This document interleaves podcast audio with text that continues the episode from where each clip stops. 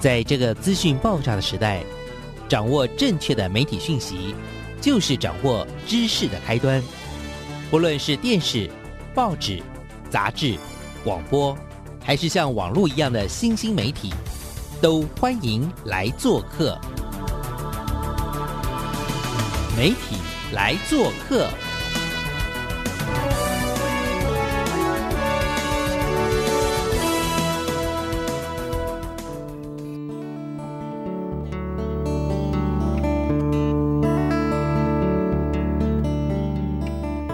体大小事，欢迎来做客。各位收音机前面的听众朋友，大家早安！很开心在礼拜一的上午啊，我们要跟所有的听众朋友介绍一些我觉得在呃我们的生活当中比较有趣的人事物啊。那当然媒体的发展是很重要的啦，但是呢，小黄老师呢希望有机会呢也能够介绍多一点点关于自媒体的一些发展哦。那呃在接续着之前呢，我们有机会介绍过我们的这个非常非常可爱的这个呃我们清大百川学城的花永慧同学呢之后呢，真的。很多的正向的回馈如雪片般的飞来，大家觉得哇，小黄老师，我们真的很需要要有更多关于这种特殊选材啊，或者是这种所谓的呃这样子的相关的比较不一样的、有别于传统的这些学程的这些学生们，他们到底呃怎么学习的，或者他们在整个的学习之路上面曾经有过什么样的一些不一样的际遇啊？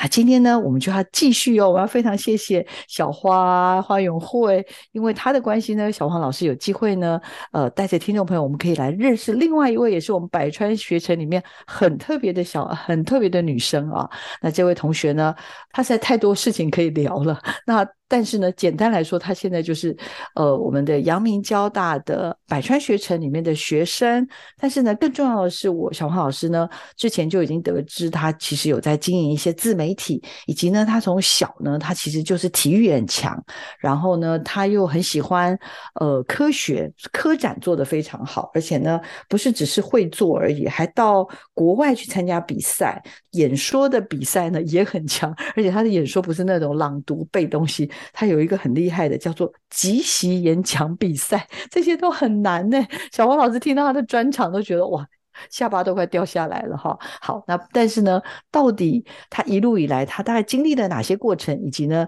他现在加入了百川学成之后呢，他自己又怎么样对自己有一些自我的期许呢？我们今天为大家邀请到的是黄雨辰同学，跟听众朋友先打个招呼，然后也简单的自我介绍一下。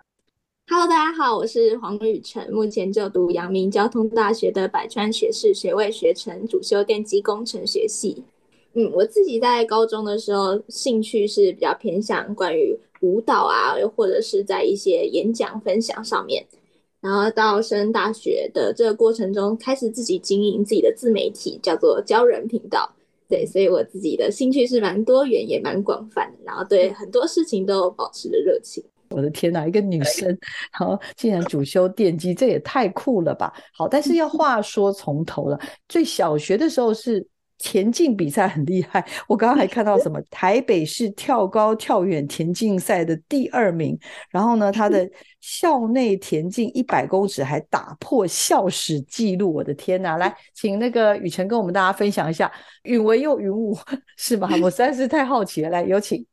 其实我自己在国小的时候成绩是，就是我觉得我在国小的时候，我把所有的精力都是拿去在跑跑跳跳，所以我国小的时候其实学校田径队的一员。然后我那个时候每一天早上，早上有可能七点我就会到学校操场集合，然后就开始每一天的训练。所以早上有可能一早七点，我们先跑十圈操场啊，然后跑完操场之后开始练一些体能。然后我们会每一天固定练一个小时，之后再回到教室里面。然后这一个小时的训练，不是说什么早上来个韵律体操啊，流个汗。我们的强度是高到我每一次跑完田径之后，会蹲在操场旁边吐的那种。所以我早上在国小时候都是不吃早餐，然后去跑完田径，然后全身就是很很湿、很累、很臭，然后再换完衣服再回去上课。所以。这样子听起来应该就知道，我国小的时候就是把我所有的精力、我所有的专注力都是放在跑田径，甚至就是体育这方面的事情。所以在国小的时候，我那时候觉得我的重心和我喜欢的事情是在教室外，也就是在操场上面。所以那时候，其实我国小的成绩是非常非常非常的差，是全班倒数第二名毕业的。所以我国小领的是什么体育领域奖还是社会领域奖？就是全班坐在倒数第二个人的那个位置上。然后我会开始想要慢慢进去读书的原因，是因为在我还记得在国小五年级的时候，那个时候是我成绩几乎最差的时候，就是几乎全班倒数第二名。然后我们全班倒数第一名的是一个一个男生。然后那时候我们是在上体育课的时候，我们要测一百公尺比赛，然后我刚好被分配到跟那个男生一组。然后老师那时候说：“各就各位。”预备的时候，那个男生就转头过来看着我说：“你就是一个四肢发达、头脑简单的人。”然后我那时候就被这句话震惊到，我想说：“天哪，竟然有人这样子讲我！”然后我自己是一个自尊心蛮强的人，然后我那时候真的说不出什么话来，因为我觉得我好像默认了这句话，所以我就突然想出一句话说：“你也是惊叹号！”然后我就在那一刹那，我就想到说。会不会很多人都是这样看我，就觉得我其实只是一个会在操场上跑步，然后就真的是四肢发达，然后头脑很简单，什么都不会，然后读书也不会的人。所以在经历了那件事情之后，其实不止那件事啊。小时候很多老师会用成绩来去定义一个人是好是坏，像是我那个时候，我的国小老师叫我拉拉队长。拉拉队长是什么意思呢？就是我是把全班的平均拉低的人，然后因为拉太低了，所以叫做拉拉队长。所以在国小时候遇到很多像像是这种因为成绩被歧视的事情，所以上国中之后，我才开始觉得好，大家都瞧不起我在读书上面，觉得我很笨，那我就来认真读读看，因为我觉得我自己认真读的话，是有可能可以读出些什么样的成绩，所以。后来我就在国中的时候就觉得，好，那我国中就下定个目标，我想要好好认真念书，然后看我可以达成什么样的一个成就。就是我那个时候会想要转进转攻进读书的一个小契机，也算个小故事。其实我刚刚听了有点舍不得哎，因为我觉得。同学笑你啊，我觉得就已经真的很伤了。那当然，老师更是有点像大小眼吧。我相信在这个过程中，如人饮水吧，冷暖自知。我相信很多人都很讨厌被别人看不起。可是呢，真的到了国中，真的想要静下来读书的时候，其实我相信以前国小可能底子也没打得特别好，所以到了国中啊，真的这时候想要争口气给别人看的时候，其实好像感觉上是不是起步也慢了呢？那这个时候呢，在那么多的科目当中，呃，有需要背诵，有需要各种语言的一些学习，然后甚至所谓的科学方面的，然后天文啊、地理啊、物理啊、化学等等，其实我蛮蛮好奇，就是。呃，雨辰，你大概在怎么样的一个状态之下，你其实发现自己其实是可以的？因为我刚刚有讲到嘛，我是因发愤图强，因为国小被侮辱的太严重，所以我到国中的时候，我就给自己下一个 flag，说我要认真读书。但当然，我们下的 flag 跟我们达到那个目标中间有很大很大的差距，所以在国中最刚开始进去的那个暑假，然后我就买了很多很多，其实没很多啊，大概三到四本。关于读书的书，然后我那个时候那个暑假，我就是开始会去诚品书店，然后开始去逛书店，然后买一些关于心理成长，甚至关于读书笔记啊，或是告诉我们哈佛学生是怎么念书的书。然后我会花一个下午，就坐在我的书桌前面，翻开那些书，然后右边准备一张笔记纸，然后把呃我看到的那些书里面的好话，或是我觉得对我有帮助。或是他的方法，我觉得对我来说很有用的话，把它写下来。那个时候，我觉得这个暑假，那个暑假对我的帮助，我觉得我变成了我愿意坐在书桌上面，然后开始写字。然后那个暑假，其实我不止念了那些书，我还做了一个挑战，是我开始练字。嗯，练字那时候我是买了一本字帖，因为其实在我功课很差的时候，我同时字也很丑。呃，字丑的原因，我猜有可能是因为我静不下心，没办法坐在椅子上面，所以我就去买了一本字帖。所以我同时去看书，然后同时也开始练字，在那个暑假。然后升上国中之后，当然刚刚有讲到，我们因为知识的水平是有差距的，他们有可能是以国小前几名毕业的那种水准，跟我们那种国小倒数第二名毕业的知识水平是完全不一样的。所以有可能老师在数学在教什么指数的时候，就是二的三次方啊，或是开根号的时候，我连二的几次方都还没有背熟，就是他没有可能已经在教什么呃比较难的数学运算方式的时候，我连最基本最基本的都还不会。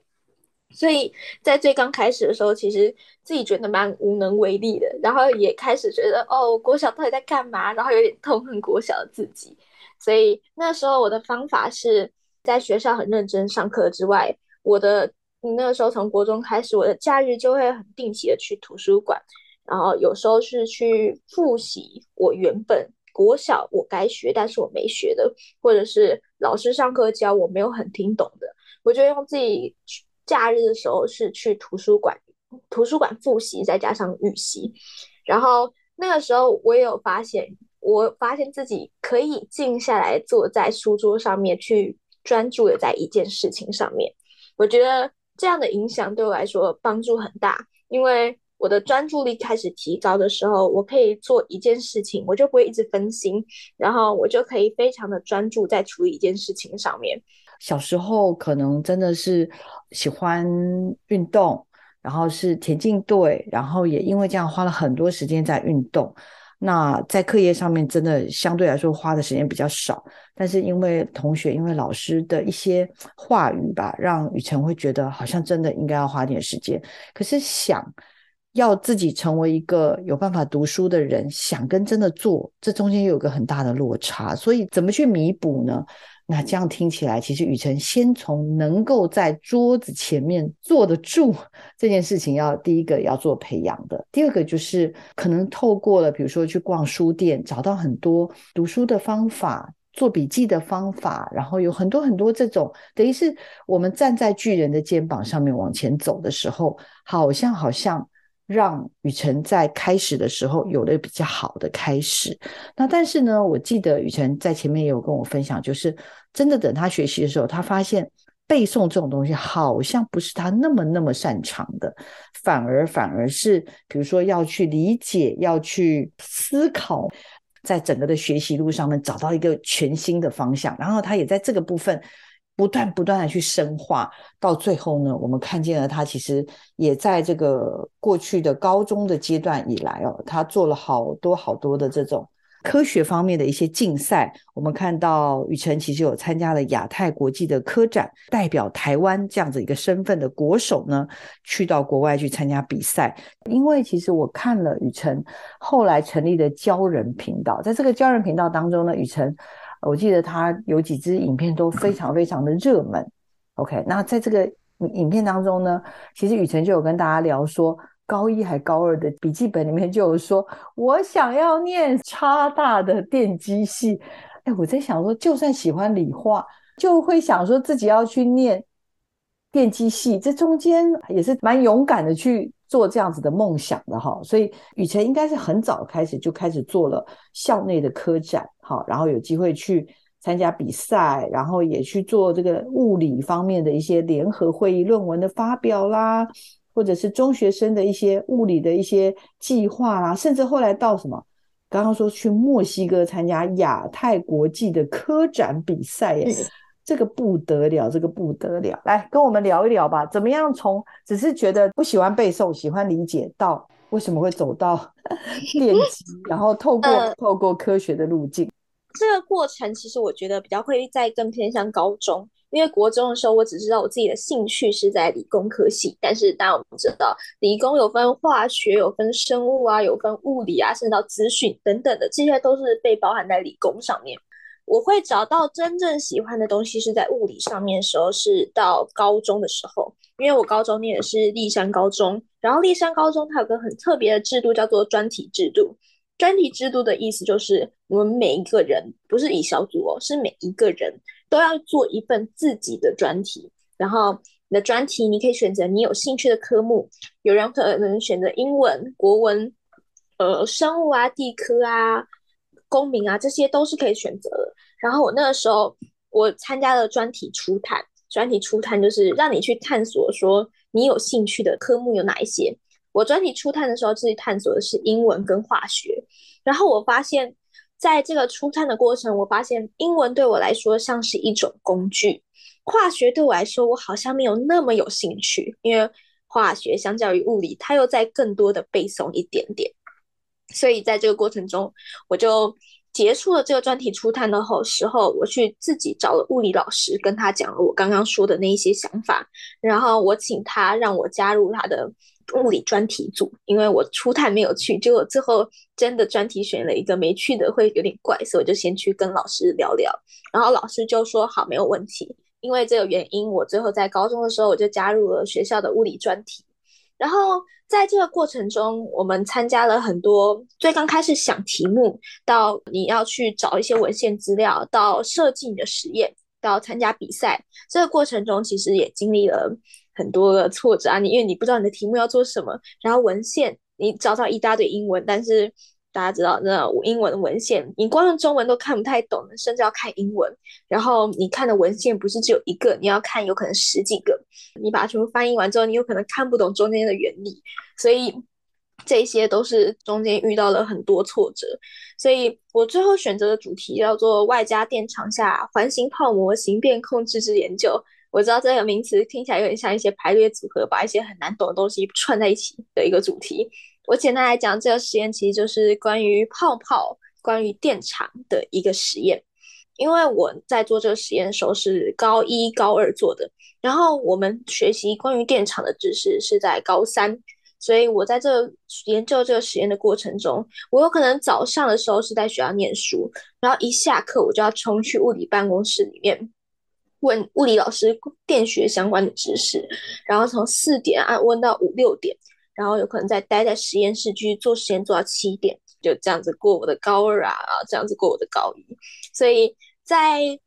有兴趣到你实际做的这个过程中，我觉得你会发现跟你想象的中会有落差，你甚至会开始怀疑说，哎，我是不是真的适合这个东西？我觉得要去解决这个现象的一个方法就是做就对了。你就继续做。当你开始怀疑自己的时候，你就开始做。然后你做的时候，你就会开始有想法，说我好像是真的有兴趣，不然我不会愿意待在老师的办公室里面问这个问题，不然我不会愿意待在这个实验室待到七点。所以在这个过程中，当然会有无数次自我怀疑，会无数次觉得好累的时候。我觉得那个时候就是告诉自己坚持下去，然后把它做好就对了。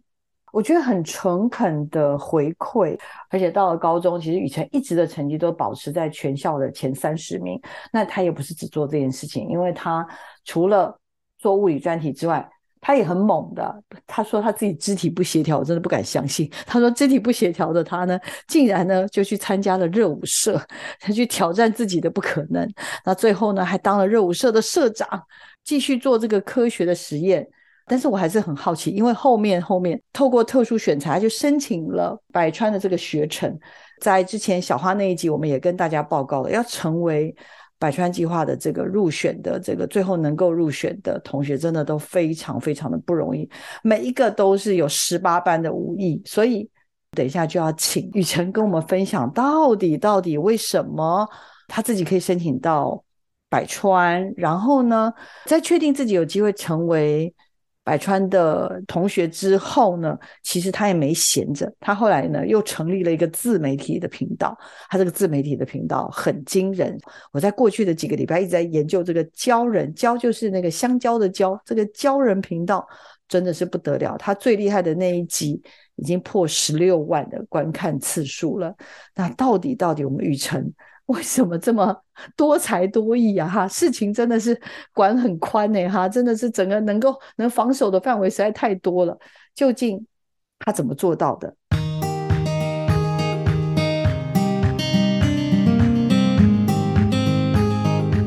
大家好，我是黄雨辰，目前就读阳明交通大学百川学士学位学程的电机工程学系。然后今天想跟大家分享一下我的时间管理的方法。其实我的时间管理，我会把它分成三个部分来去做说明。第一部分的话，我会是确认重心与目标，然后具象化目标。这个意思有点像是我要知道我真正想要做的事情，以及这些事情对我来说的重要程度。像是第一步，第一个重要的对我来说是课业；第二个重要对我来说是比赛；第三个对我来说重要是社团。然后我在排名好他的东西之后，我会把它画出来，就是我想成为什么样的样子，所以我把它画画画出来，这就是我第一部分会做的事情。第二部分做的事情会是时间格式化呈现。时间格式化呈现的意思有点像是我礼拜一到礼拜日每一天有多少时间会去念书，每一天有多少时间会是已经被固定排死，我必须得去做，所以造成我当天比较忙，或是当天比较不忙的这种意思。最后一部分是执行力缓冲，重要性是因为我们每个人有时候就是会犯懒嘛，所以有一个放着自己的缓冲时间，让自己喘口气，然后帮自己加个油，对我来说也是一个很重要的东西。所以希望大家能对时间管理有比较多一点点的了解。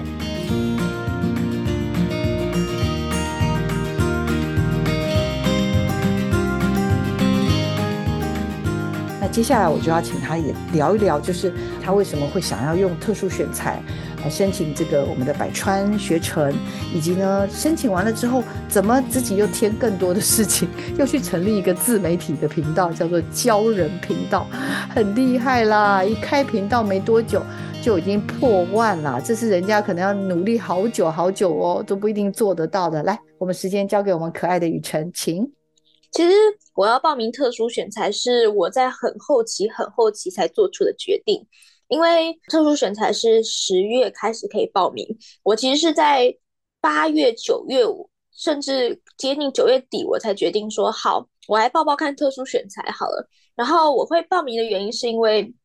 我是在看了特殊选材简章，然后看了百川的简章之后，发现。他们想要的人是我想要努力的目标，他们是希望可以走跨域，可以走批判，然后创新啊，然后能有自己的想法的人，这些东西都是我自己很希望自己能拥有。然后我在我高中的时候，我也很希望朝这几个方向去走，所以那时候我九十月的时候就决定。哎，好啊，那不然我就来试试看这个特殊选材的管道好了。然后我就把自己的一些比赛经历，然后把自己的一些呃努力的过程，把它打成一篇小文章，放上我的备审里面，就把它传出去了。然后那个时候，因为刚好在那个时候的十月，我比了那个刚刚有说的亚太国际科展，然后在国际中拿下了银牌的成绩。那个时候就想说，哎，那这个。感觉不错，所以我就想说，好啦，不然就用看特选好了。所以就整理了这些东西，要去偷偷看。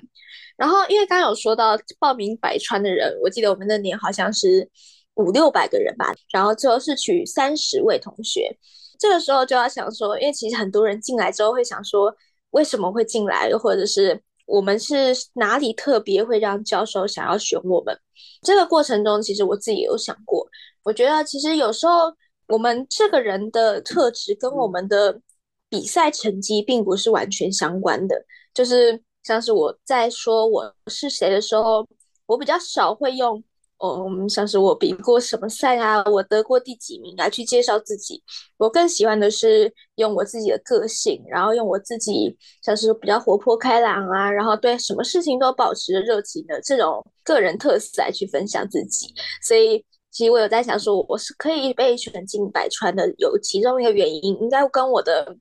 个人特色也蛮有关的。因为从小我就是一个呃蛮喜欢去探索不同的事情，然后对于自己就是有一种，我觉得我相信我自己做得到，然后我就会去尝试去做，然后不管中间遇到什么。困难呐，我就也想要去跨过，就是一直跟自己说 “you can do it” 的这种想法，所以我觉得跟这个我这个人的个性应该是有蛮高度的关联的。这是我对于为什么我可以进百川的其中一个想法。然后接下来是针对刚刚有说，后来选上之后，我们是十二月放榜嘛，到九月的开学之间，其中其实有九个月的暑假时间，然后那个时候。在这九个月的暑假期间，我在前一两个月的时候，我就是过着非常非常糜烂的生活。因为在准备特选那阵子，我比了一个国际赛，然后比完国际赛之后，我完全没有休息，我每一天熬夜，然后就做了备审，然后备审交出去之后，就是很紧张，然后紧张的同时，你还要念学测，因为你不知道你的备审会不会上。然后你边念书，然后边紧张，然后在过程中你要开始发现啊，我的复审过了，我要开始准备面试，我要开始准备笔试。所以我一路一路忙到十二月，然后忙到特殊选材的榜单放出来那天，我才觉得松了一口气，觉得哦，好上了的那种感觉。所以我其实自己就是颓靡也算放松了一到两个月，然后到有一天。我发现我睁开眼睛的时候是十二点，然后我发现我觉得这是再正常不过的事。然后我发现我睁开眼睛之后只会吃饭，吃饭完之后再躺回床上去追剧。然后我发现这件事对我来说已经是非常正常事，我甚至不会怀疑自己说为什么可以过得这么废的。有一天，大概过了两个月的，已经颓靡了两个月，然后。就那一天，我就睁开眼睛想说，我真的不能再这样过下去。我再过这样过下去，我真的会变成一只猪，然后什么都不会，就是完全没有在进步。所以那一天早上我起床，我就没有再继续追剧，也没有睡到十二点，我就设了一个八点的闹钟。然后我就又又坐回我的书桌上面，拿出一张白纸，然后画了什么三四五六七八九。这个三四五六七八九代表是我的月份，也就是说，我想在每个月达成什么样的事情。所以在那个时候，二月的时候，我在三月设下一个目标是，呃，我想要学吉他，然后我想自学。在四五月的时候，我设下一个目标是，我要去考驾照，同时我要想要开创一个频道，然后分享影片。然后我想要开创频道的原因，是因为就是单纯想要分享自己的生活，因为我的兴趣是。蛮喜欢拍照的，然后我也蛮喜欢用影片去记录一下生活中可爱的小细节，所以这是我其中一个兴趣。我也蛮想分享自己这个兴趣，所以在三四月、四五月的时候，我写下我想开创自己的频道，然后接下来六七月啊，有可能是半程发啊等等的东西，所以我就每个月就照着我那个月立下的 flag 来去做。到五月的时候，有一天我就在想说，诶，我那个我那时候写的那个开创频道的这件事。我好像还没有达成呢，所以那一天我就坐在我的书桌前面，在平板中下载一个剪辑软体，然后我就把我三月的一些日常生活影片剪起来，就剪成一部影片，然后我就开了一个频道，然后我想不到名字，然后我就打开我手机，然后发现我 AirDrop 的名称叫做鲛人，我那时候 AirDrop 名称叫鲛人，是因为我朋友送给我一个玩偶。然后那个玩偶他说叫鲛人，因为他叫香蕉人，然后觉得很好笑，就叫鲛人。然后就把我 AirDrop 的名称，把它当我 YouTube 频道的名称，就写了鲛人。听得出来，应该就是非常随意，然后非常只是单纯想要分享自己的兴趣，然后来去创了一个这个频道。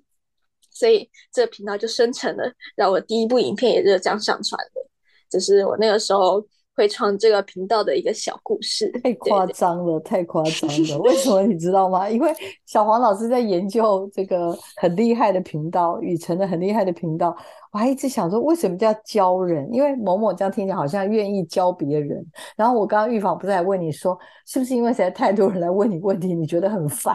我干脆自己来开一个教人的频道，就是我。然后你们真的要学，就自己上去看好了。没想到这一切的一切根本就不是哇，害我很觉得很困窘。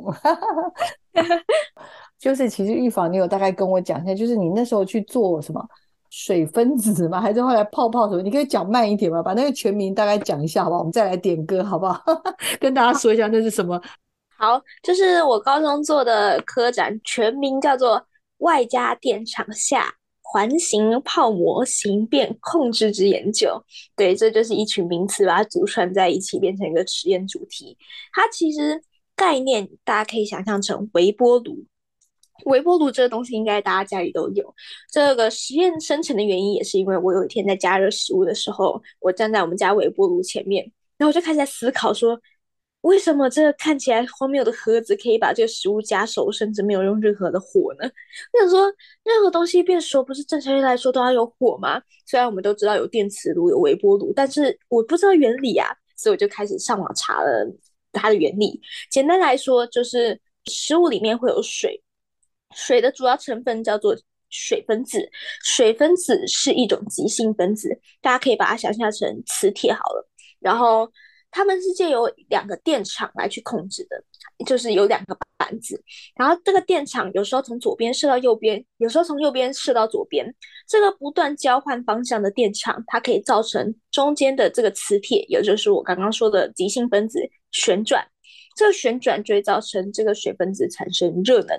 这个热能就可以使食物变熟，甚至变热。所以我就从这个现象来去做发想，我就把我的水分子变成泡泡，因为表面张力的关系，它可以有更大的形变。然后我把的我的电场从左右切换到变成单一方向。这个改变的原因是因为我希望我可以借由单一方向的电场去观察中间的这个泡泡，它在不同的电场下面会有不同的形变。然后这就是我实验最主要在研究的东西。好专业呀，亲爱的。没关系，但听众朋友不要害怕。对，我们就刚刚大概已经知道，它其实是从微波炉的这个为什么他会 把盒子里的东西搞熟、搞热，他就从这个简单的事情出发。但是他研究的不是水分子，他研究的是泡泡，就是我们一般所说的那个洗手之后产生的那个泡泡。他是用那个东西，他在研究那个东西跟电场之间的关系。然后刚刚讲了，想要好好读书，然后还有哦，想要学吉他，又把吉他也开始摸一摸。然后更重要的是，高中的时候还是我们热舞社的社长。对了，你刚刚说你本来什么四肢不协调。怎么可能哈？又田径，然后又热舞社的社长，哎，我看到你的专长，科学研究、演讲、辩论、领导统御、运动竞赛，这整个四个完全是不同的面相。其实我在还没上高中之前，我自己根本就不会想到我自己有一天会加热舞社，甚至有一天会拿到社长。那时候上高中的时候，我给自己定下一个目标，叫做我想尝试一个自己完全不会，甚至感到害怕的东西。那时候其实有很多社团啊，热音社啊、吉他社啊、康复社啊、杂技社这些东西，我就觉得哇，超有趣的，就很想尝试搞这种各种社团。但是那时候我看到了我们学校，我们学校的热舞社叫做舞样社。然后那时候就看到我们学长姐在舞台上面表演着新生的一个表演，我在我眼中我就觉得他们每个人看起来都好有自信哦，看起来都在发光。然后那时候虽然我明明就知道我自己就是一个严重的肢体障碍者啊，结果我还是想说，好啦，不然我去试试看嘛。我想说，因为跳舞就是一个我完全不会，甚至可以说是负基础，然后也是一个让我真的会害怕的事情，所以我在高中的。社团的时候，我最后就选择了热舞社来去做参加。其实最刚开始进去的时候，真的是挫折满点啊！因为我还记得我们最刚开始进去的时候，我们有一支入社舞，每个人都要学。然后我们学舞之后，我们需要验舞。验舞就是会有一排学姐，七八个吧，坐在你前面，然后你要一个人在他们面前自己数拍说。五六七八一二三四，然后你在数的同时，你要跳舞。跳舞本来对我来说就是一件，我连我自己看我都会逃跑，何况是我要在一排学姐前面跳舞。我还记得那一次验舞，我刚站上那个舞台的时候，我就觉得我好想逃离这边哦，然后我很想找个洞钻下去。然后我知道，当然没可能做这种事啊，我都已经加五十，我现在还站在这边，然后再过几秒，我就要自己喊出那个牌子，所以我就咬紧牙根，然后就。说五六七八，然后就开始跳。然后其实我跳完之后，完全不知道自己在跳什么，因为好像该跳右边的我全部都跳成左边，然后该往前转的我全部转成后转。我知道这个原因是因为前面的学姐都在笑，我才意识到说啊，我是不是跳错了？对，就是有糟糕到这种程度。然后因为我们社团是有学长节制的，所以他们不会跟你笑笑带过，他们会说你刚刚在跳什么。场面立刻再变回很严肃的场面，就是说你刚才跳什么？你有没有回家在练习？所以其实，在最刚开始的时候，我在社团其实是很受打击，然后也找不到任何的自信，然后也找不到成就感，这是我最刚开始在社团的感觉。但是其实随着时间慢慢过去，我们有不同的表演，像是有圣诞表演，因为我知道我自己的基础就是比别人。差了一大截嘛，这已经不能用一大截去形容，是连左右都分不清楚的那种大截。所以那个时候，我其实一放学之外，我会到我们学校练舞的地方，然后去请教我们同届的同学。有可能有些人可以教我下律动，就是最基本的舞步；有些人可以教我上律动。或是大家没空的时候，我就自己在那边练肌力，然后再练那边最基本、最基础的舞步，然后我就这样子每一天练一个小时，从高一上一路练到高一下。其实这每一天一个小时对我来说帮助也很大，因为基本功我就慢慢的被打起来，然后我对跳舞因为每一天做，所以不会再排斥，甚至会有一点期待，说哎又可以去练舞，好棒哦的那种感觉，所以。随着自己练舞的频率增加，自己的信心也就增加。然后我也越来越喜欢在这个社团的感觉，因为彼此互助嘛。然后再加上自己一些和同届相处或是沟通的方式，最后在高二的时候就被选成当成热舞社社长。所以这其实是一个嗯蛮有趣的一个故事。对啊，这个这个转折应该好大哦。我又忍不住要再多问两题，应该是说我看了教人的频道啊，这个教人频道里面整体来说大概观看次数现在大概就一万以内左右，在这个频道当中有大概两到三支观看数量非常非常惊人，我记得有两，应该是有一支十六万，有一支六万六七万，有一支大概一万多，第三支我们所谈到的好像就是。因为疫情没有办法办惩罚，所以我们雨辰呢又在自主性的办一次惩罚。所以要不要也跟我们聊一聊，怎么这个频道有机会被这么多人关注，然后订阅的人次也真的是非常厉害。我刚刚讲超过万，已经一万三了。这些是真的，很多人可能要花三年五年都不一定能够达到的目标。这个到底是怎么做到？这第一个，第二个就是现在进了百川，可能只有几个月而已，对吗？所以我相信现在正在适应当中吗？还是你已经觉得大概找到方向？到底你来念这个百川？你对自己的期许跟梦想是如何啊？那我先针对第一题，就是关于我频道的一些事情。其实我最刚开始就是我刚刚有说到嘛，我真的就是把一些日常生活东西捡起来，然后把它变成一支影片，然后直接配上一点小配乐，然后就变成一些日常生活有点像是 vlog 的东西。但是会这个频道真的开始开始成长的时候，是到我的那个时间管理的那支影片。就是那支影片，其实我会做的动机，真的是因为我觉得，嗯，我那个高中的那一套方法，其实在我高中的时候，别人看到我翻开笔记本，大家都会围过来，然后就会问说：“哎，你这个笔记本是什么？可以借我看看吗？哎，你这些三条线是什么？你这个方法怎么做？你这张白纸是什么？”我每看到一个人，我就要解释一遍。我是乐意分享的，然后我也觉得分享这个方式给大家当然是好事。所以我想说，大家其实都蛮有兴趣的，但是我能见到的人就这么有限，那我是不是可以借由网络平台的这个方式，让更多人看到，让让更多人得到帮助呢？所以我就是借由这个的想法，我就拍了我第一支关于教学影片，是在关于时间管理的东西。然后其实，嗯，因为我都是用手机拍，也没有个特别收音。我拍那部影片的时候，甚至我还在确诊。然后我会拍那部影片，真的是因为我觉得我确诊，然后我倒在床上，每一天在追剧，我真的觉得太废了。我希望能够做点什么，所以我就拍了那部影片。然后我也粗粗的剪完，然后发现就是上片之后发现字幕还有很多错字，但我想说，好啦，没关系啊，反正这只是一个两百五十个人订阅的小频道。然后我想说也不会太多人看到吧。然后想说，好啦，没关系啊，那就传上去了，就真的是保持这种心态。结果后来在隔了。几天之后，我发现这个影片的观看次数怎么好像到一千了？然后那时候对我来说，一千观看次数已经是一个不得了的数字，对两百五十个人订阅的人来说。然后后来就慢慢的成长，慢慢成长，直到有一天我发现它破万了，我就觉得待机断掉，怎么变一万次观看？然后。接下来破一万之后，我的观看次数直接指数成长，然后就慢慢的往上，慢慢的往上，然后甚至有台湾达人秀啊，甚至有新闻的报道啊，嗯，观看量变得很大很大。我要我要插播一下，甚至还有置入的出现，还有厂商来主动说，我可不可以跟你合作，对不对？所以对对对，小小的频道现在也已经有了营收了。好，就是刚刚有说到那些，所以我就发现哇。怎么突然就做起来了这种感觉？对，然后后来就是我想说，好，不然我就继续在做。然后因为这件事是我喜欢，然后我也我喜欢对着镜头讲话，我也蛮喜欢分享一些事情。然后我觉得自己也蛮擅长在剪辑或者是在分享这些事情上面，所以就继续在做这件事情。直到后面有分享的第二部影片是关于高中读书方法的东西，对，然后那一部观看次数也有到六万左右。所以其实我发现自己就是我的观众的喜好，其实蛮喜欢我对着镜头分享自己关于读书、自己对于管理或是对于一件事情我的见解是什么。